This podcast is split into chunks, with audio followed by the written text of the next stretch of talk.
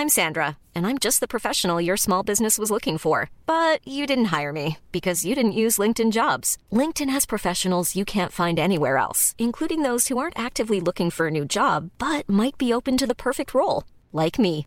In a given month, over 70% of LinkedIn users don't visit other leading job sites. So if you're not looking on LinkedIn, you'll miss out on great candidates like Sandra. Start hiring professionals like a professional. Post your free job on linkedin.com/people today.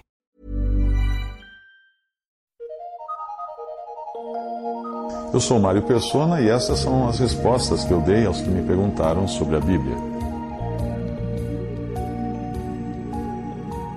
Eu tenho certeza que você já viu em alguma rede social uma frase assim: Gente, vocês viram que coisa horrível, né? Geralmente essa frase vem acompanhada de uma foto ou vi, um vídeo de algo que é de virar o estômago. Eu já devo ter feito isso também, distraidamente, ou posso voltar a fazer se continuar distraído.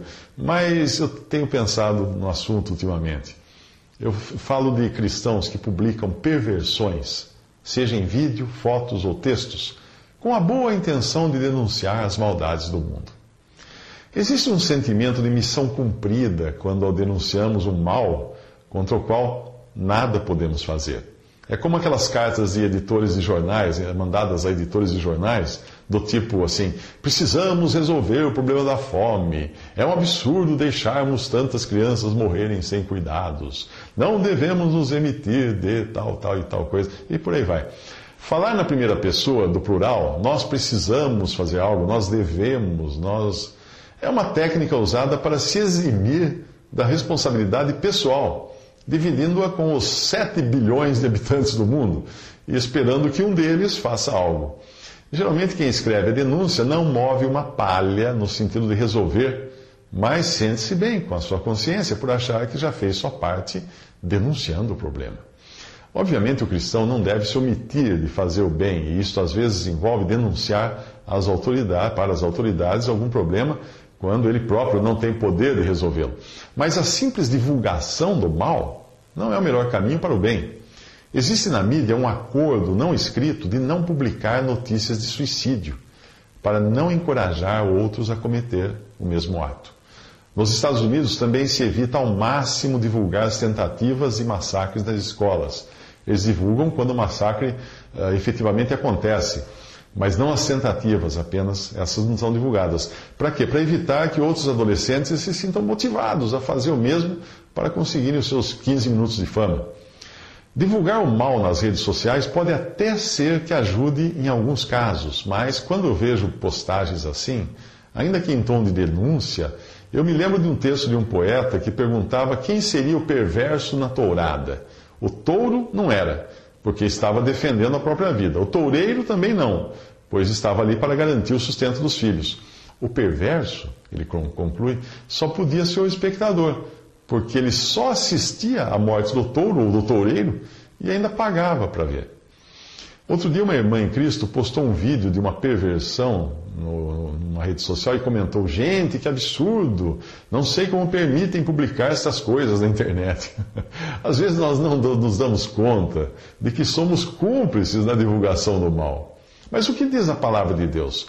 Pois outrora erais trevas, agora, porém, sois luz no Senhor. Andai como filhos da luz, porque o fruto da luz consiste em toda bondade, justiça e verdade provando sempre o que é agradável ao Senhor. E não sejais cúmplices nas obras infrutíferas das trevas. Antes, porém, reprovai-as, porque o que eles fazem em oculto, o só referir é vergonha. Mas todas as coisas, quando reprovadas pela luz, se tornam manifestas, porque tudo o que se manifesta é luz. Efésios 5, 8, de 8 a 13.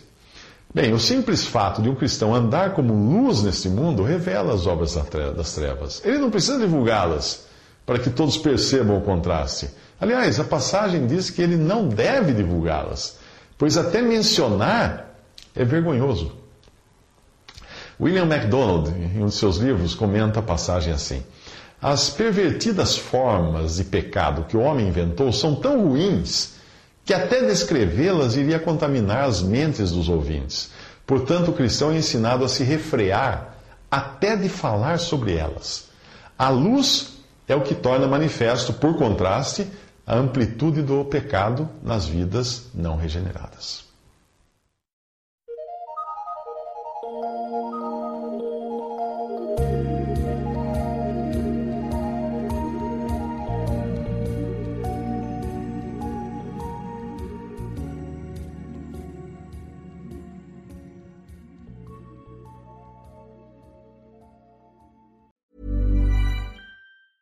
Mom deserves the best, and there's no better place to shop for Mother's Day than Whole Foods Market. They're your destination for unbeatable savings, from premium gifts to show-stopping flowers and irresistible desserts. Start by saving 33% with Prime on all body care and candles. Then get a 15-stem bunch of tulips for just $9.99 each with Prime. Round out Mom's menu with festive rosé, irresistible berry chantilly cake, and more special treats. Come celebrate Mother's Day at Whole Foods Market.